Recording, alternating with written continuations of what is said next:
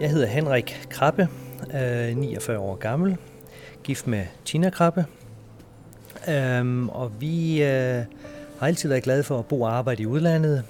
Øh, både da vi studerede og rejste vi meget og studerede i udlandet, og da vi så fik job, så endte jeg ved Mærsk, og Mærsk den, øh, har det med hurtigt at give til nogle udstationeringer. Så efter et par år ved Mærsk, så blev jeg sendt til øh, Singapore. Øh, og øh, der valgte min kone heldigvis at tage med. Og øhm, hvad var vi? Vi var 29 år, da vi tog afsted. Øh, ikke nogen børn, men det fandt vi så ud af, at vi skulle have.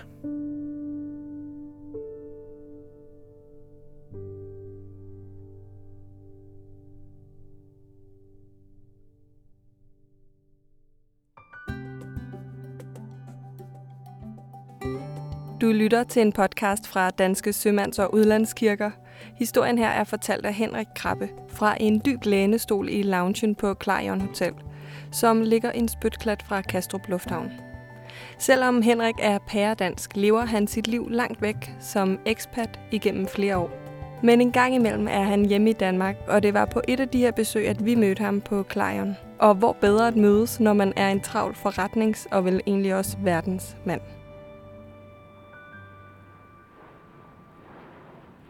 Så herfra, midt i en summen af forskellige sprog og med internationale fly over hovederne på os, kaster vi os ud i Henriks historie om livet som dansk ekspat.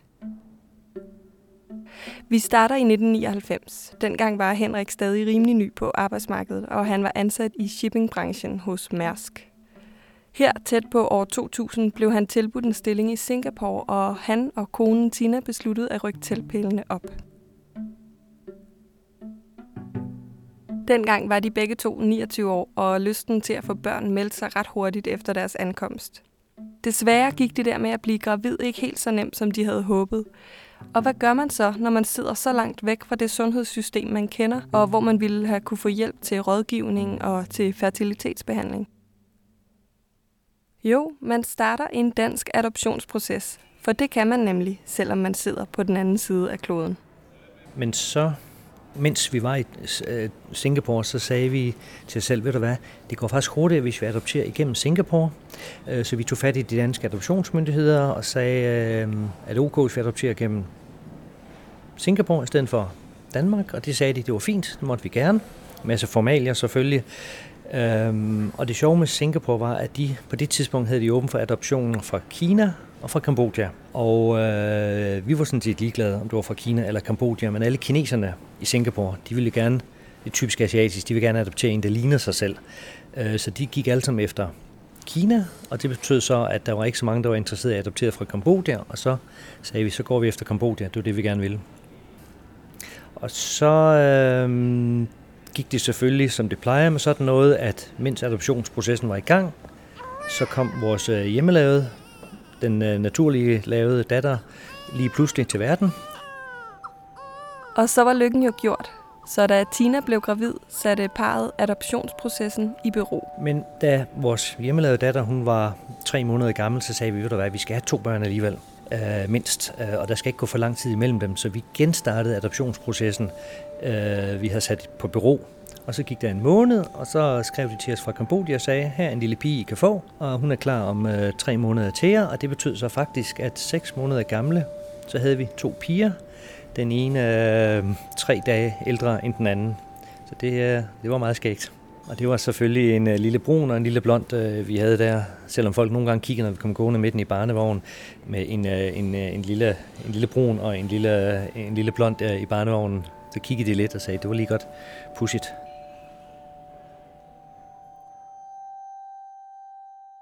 På den måde blev to til fire på ganske kort tid. Og faktisk gav den lidt alternativ familiekonstellation rigtig god mening. For det første havde Henrik altid ønsket sig tvillinger, og det havde han nu fået på sin helt egen måde med døtrene Malin og Frida. Og for det andet var netop adoption et meget naturligt valg. Med hensyn til ja, følelserne og sådan noget, så har vi jo egentlig altid været rimelig afklaret omkring det her med adoption. Det vil vi ikke have nogen problemer med. Øhm, og det, dels så kendte vi mange, der havde adopteret, og dels så er jeg faktisk også selv adopteret. jeg er adopteret fra Danmark til Danmark. Det er der jo stadigvæk en lille del, der bliver. Og min bror han er adopteret fra Grækenland til Danmark. Så der var egentlig ikke de helt store øh, øh, betænkeligheder omkring det. Vi havde ingen problemer med det. Øh, så, øh, så det har, været, det har været rigtig fint alle sammen.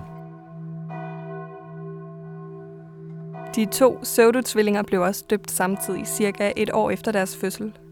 Og det blev de i den lokale sømandskirke ved en dansk præst. Som Henrik forklarer det, så føltes kirken og dåbstraditionen nemlig som et lille stykke Danmark midt i deres ekspatliv.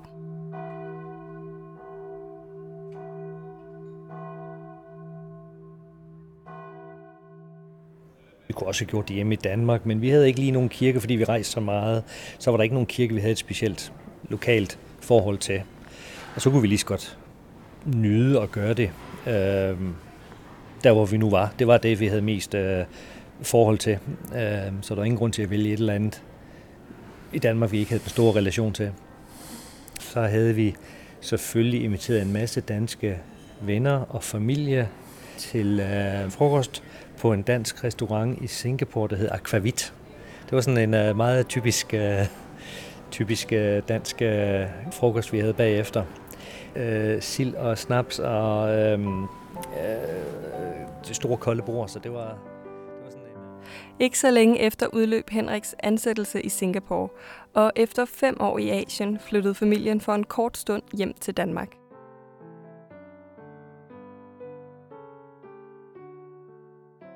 Men to år efter var de igen på farten. Henrik havde endnu en gang fået mulighed for at blive udsendt, og familien Krabbe flyttede derfor til Spanien. Og her voksede familien igen. For i 2008 fødte Tina parets tredje datter, Nora.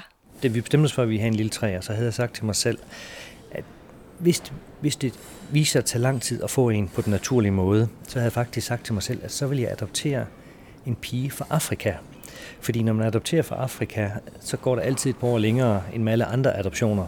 Og jeg synes, du kunne være lidt skægt, øh, hvis vi alligevel skulle adoptere en, og så måske have en, øh, en, en brun fra Kambodja, en bleg hjemmelavet, og så en meget mørk øh, fra Afrika, og, og så vil de så alle sammen være næsten samme alder faktisk, fordi de er altid lidt ældre, når man får den fra Afrika.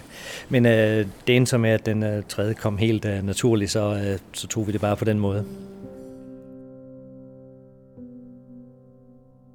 Modsat sine store søstre blev Nora døbt på dansk jord, men sjovt nok af den samme præst, som nu var tilbage i Danmark. Allerede på det her tidspunkt havde de tre døtre oplevet mere af verden end de fleste andre danske børn. Men der var absolut ingen risiko for, at familien Krabbe ville gro fast. For i 2009, da tvillingerne skulle begynde i skole, var familien endnu en gang hjemme i Danmark, og derfor fik Malin og Frida en dansk start på skolen. Også den her gang blev det til to år i det samme land, før familien rykkede videre. Nu til Shanghai, hvor de også boede i to år, og så til Dubai i de forenede arabiske emirater. Nu tænker du måske, hvordan i al verden giver man nogle så internationale børn et kulturelt ståsted i livet? Lige præcis den tanke fyldte selvfølgelig også hos forældrene. Hele tiden så er der kommet nogle udenlands muligheder, som vi har grebet. Så vi har mere fortolket det over i retning af noget, af, noget med noget stabilitet, have noget med de samme venner, så vi har investeret meget tid på at se øh, de samme, øh, se og vedligeholde og pleje venskaber. Så på den måde for os, det med at have en base og en, en rod, har egentlig ikke været så meget været et, et fysisk sted. Det har mere været øh, relationer. Så for eksempel jeg har altid gjort meget ved at vedligeholde venskaber fra de steder, vi nu har været. Ikke bare smide gamle venskaber ud og finde nogle nye, men ligesom pleje dem. Og det kan vi også se på børnene, at de, det nyder de også øh, meget at have den kontinuitet. Øh, så det er sådan, vi har været vi har valgt at, at, at fortolke øh, base og at være hjemhørende. Selvom hele det der spørgsmål med, hvor kommer du fra, det er sådan lidt en speciel ting, fordi på et tidspunkt kan vi godt have sagt til en, vores datter, hvor kommer du fra? Og hun siger Danmark, selvom hun på det tidspunkt måske aldrig havde boet i Danmark, eller måske har boet øh, to år ud af seks år i Danmark. Så det der med at komme fra, det er sådan en, øh, det er sådan en, et, øh, et begreb, som var let nok at svare på for 20-30 år siden, men det begynder at blive lidt mere øh, komplekst. Men altså komplekst på den gode måde, fordi verden er bare blevet mere international og flydende land. Familien Krabbe bor nu på 6. år i Dubai, og faktisk bor og arbejder der imellem 4 til 5.000 danskere i de forenede arabiske emirater. Og her, i en meget anderledes kultur, betyder det selvfølgelig meget for de danske virksomheder og for familierne selv, at de kan finde sig til rette så langt væk hjemmefra. Derfor spiller de danske fællesskaber og den danske kirke en vigtig rolle, fordi man her kan tale sit modersmål, gå i mødergruppe og få sine børn døbt eller konfirmeret. For Henrik betyder det også noget, at han efter en lang arbejdsdag kan få lov at være sammen med nogle andre danskere. Efter sådan en hel dag, 10 timer, alle mulige forskellige input og om hyggeligt forsigtigt navigere, diplomati og øh, ja, kulturelle barriere, så øh, er det ret nogle gange bare at, at tage lige ud af posen, formulere sig 100% som man gerne vil, øh, og bruge af dansk øh, sarkasme og ironi og den slags ting og sager, som jeg tit kommer galt afsted med, når jeg gør på, øh, på øh, over for andre kulturer og på andre sprog. De tre døtre taler også dansk, flydende endda, og ifølge deres far er det vigtigt. For selvom børn er lærernemme, har de brug for en sproglig base, siger han. Heldigvis støtter pigernes internationale skole også op om det projekt. Alle børn i Dubai skal lære arabisk. Muslimerne de skal have islamundervisning. Så selvfølgelig vores børn de lærer også arabisk, men når så muslimerne har islamundervisning, så alle danskerne tre gange om ugen, de har så dansk undervisning på skolen, og alle tyskerne har tysk undervisning, og alle franskmænd har fransk undervisning, så vi er så heldige, at de får faktisk også dansk undervisning på skolen. Så det er faktisk rigtig fint. Og hver sommer er familien i Danmark, så også her har børnene mulighed for at komme lidt tættere på både det danske sprog og den danske kultur. For pigerne starter opholdet endda på skolebænken. Det er nemlig blevet en tradition, at de hver år tager på sommerskole organiseret af Danes Worldwide.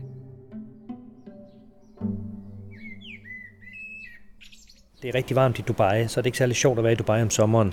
Så der har vi de sidste mange år sendt pigerne hjem på den sommerskole, så er de tre uger på den sommerskole, og så i slutningen, når den er færdig, så kommer mig og min hustru hjem, så er vi hjemme i tre uger, så det betyder ligesom, at pigerne får 6-7 uger sammen øh, øh i Danmark. Øhm, og det er super hyggeligt. De møder andre udenlandsdanskere, sådan lidt nomadeagtige, ligesom os selv, som bor, lever i udlandet, har samme referenceramme. Nogle af dem er gode til dansk, nogle er mellem til dansk, nogle er dårlige til dansk, men de har ligesom den alle sammen den samme referenceramme med at have danske rødder, men bo og leve i udlandet. Øh, og så er det bygget sådan lidt op, hvor der måske er en tredjedel af dagen, den går med noget dansk undervisning, så de kan holde deres danske øh, ved lige. Det betyder også, at der ingen problemer med at komme ind på gymnasier og universiteter øh, senere. Øh, fordi når man bor og lever i, i, i udlandet, så bliver meget af det engelsk, fordi engelsk er jo bare et lettere og mere logisk sprog end dansk, det må vi jo erkende. Det tror jeg også, de fleste sprogforskere må, må indrømme. Øhm, så det er sundt nok for dem at holde det ved lige, men det er kun en tredjedel af dagen, fordi de sidste to tredjedel, det er meget mere med, altså jeg vil sige en tredjedel er det danske, en tredjedel af en masse kulturelle ting, øh, hvor man snakker lidt om danske traditioner og øh, værdier og sådan nogle ting og sager. Øh, og den sidste tredjedel, det er ligesom det at være sammen med alle mulige andre udenlandsdanskere. Så på den måde er det meget en... Og vores er rigtig fine til dansk, fordi de har dansk far og dansk mor og så videre. Øh, så det er ikke så meget det danske undervisning, vi sender den hjem for. Det er langt mere den kulturelle åndsfællesskab og det med at møde andre udenlandsdanskere, så de kan se, at de er ikke de eneste, som lever på den måde, og man faktisk skal have det rigtig fint med at leve på den måde, hvor man bor ude, og nogen vil sige, at man ikke har rødder, men vi synes ligesom, vi har rødder bare på en anden, en anden, en anden plan, en anden dimension, end nødvendigvis lige at have et hus og den lokale skole øh, i Danmark. Øh, en anden sjov ting ved den der sommerskole, altså med de, de der værdier, så har de ligesom, holder de forskellige øh, fester hver eneste år. Og det øh, et år, der har måske været, der, så, så, så er de alle sammen blevet inviteret til et bryllup. Så holder de et bryllup nede på, øh, på sommerskolen, og så skal de lære det der med, hvad vil de sige, hvad, hvad, hvad betyder det, når man går til polterappen? Hvad betyder når man går til øh, når, når man du ved, begynder at slå på tallerkenen med sin gaffel og op og stå på stolen og ned under bordene, og alle sådan nogle øh, danske traditioner øh, har de. Der har også været eksempler, hvor de har haft øh, så holder de faste laven øh, og sådan nogle andre meget typisk danske ting, og så, selvom det er midt om sommeren, så holder de det for ligesom at prøve at holde de der traditioner hæv og snakke lidt om, hvad vil det egentlig sige, og hvorfor gør man de der underlige ting, man ikke ser andre steder. Så. Traditionerne lever også i Dubai. Som du ved er pigerne døbt, og i 2017 blev de to ældste også konfirmeret. Med til festen var både venner og familie fra Danmark, og de fløj altså alle sammen hele vejen til Dubai for at være der. Af samme årsag bookede Henrik og Tina plads på en stor restaurant inde i byen. En restaurant, hvor der også var en pool. De hoppede selvfølgelig alle sammen i deres konfirmationskjoler til sidst, øh, så, så det var rigtig fint. Det var også rigtig fint, fordi mange af deres øh, lokale venner var også med, som selvfølgelig ikke taler dansk. Så det var på den måde, øh, det foregik i nogle danske rammer, og så blev de tvunget lidt til at forklare deres veninder, hvad det var, der skete, og hvorfor vi gjorde tingene, som vi gjorde, og hvad var pointen. Og nogle gange man siger jo lidt, at man forstår lidt af, hvad man lidt af, hvad man hører, mere hvad man ser, mere hvad man gør, men man forstår allermest af det, man forklarer til andre, så derfor er det sådan set meget fint, når så man er de er tvunget til at have ikke danskere med at forklare dem lidt om, hvad det går ud på, og det er også derfor, jeg synes, det er hyggeligt nu. At de har... Ligesom det gælder for danske familier i Danmark, betyder de kirkelige ritualer også meget for Henrik og hans familie. Vi har altid snakket meget om det der med kristendom og sådan noget, og, og vi har snakket meget om, at det er jo ikke nødvendigvis et spørgsmål om en mand med et stort hvidt skæg, der sidder oppe i en sky. Øh, det er jo noget med nogle værdier, øh, og det, uanset om man er kristen eller ej, så er det meget med de der danske værdier, og det er super vigtigt at vide til dem og, og kende til dem. Jeg har også sagt til vores datter, adopteret fra Kambodja, det kan da godt ske, at du er buddhist, men det må du selv finde ud af, om du er. Men nu skal du i hvert fald lære noget om kristendommen, og så, øhm, så kan du selv finde ud af det øh, derefter. På den måde er den danske kirke i Dubai en vigtig brik i det at holde fast i rødderne. Og pointerer han, der er altså også noget lidt specielt ved de danske kirker i udlandet.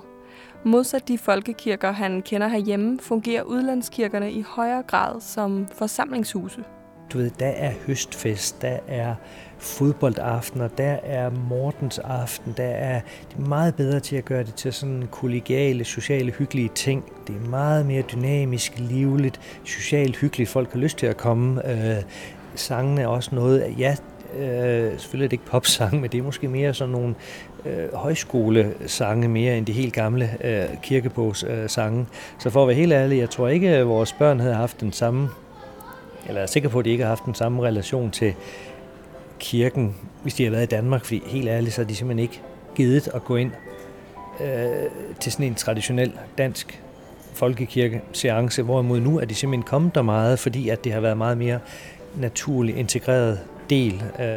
For familien Krabbe er livet aldrig statisk. Så hvor længe de bliver boende i Dubai, det er uvist.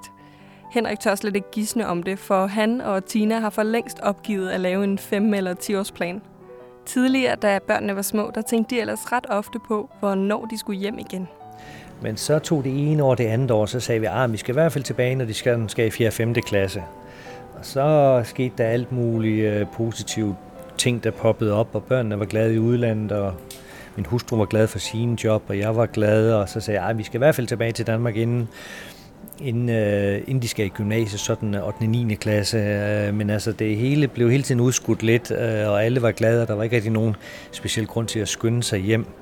Øh, og nu står vi lige pludselig der, at øh, de er næsten færdige med det, du vil kalde folkeskolen 9. klasse, øh, og øh, den ene har bestemt sig for, at hun vil hjem om et år på efterskole i Danmark, og den anden har bestemt sig for at gøre gymnasie færdig i Dubai, og så øh, læse videre i Danmark. Så på den måde, så øh, er det vi lige pludselig blevet overhalet indenom af, af tiden og, og børnenes egne beslutninger.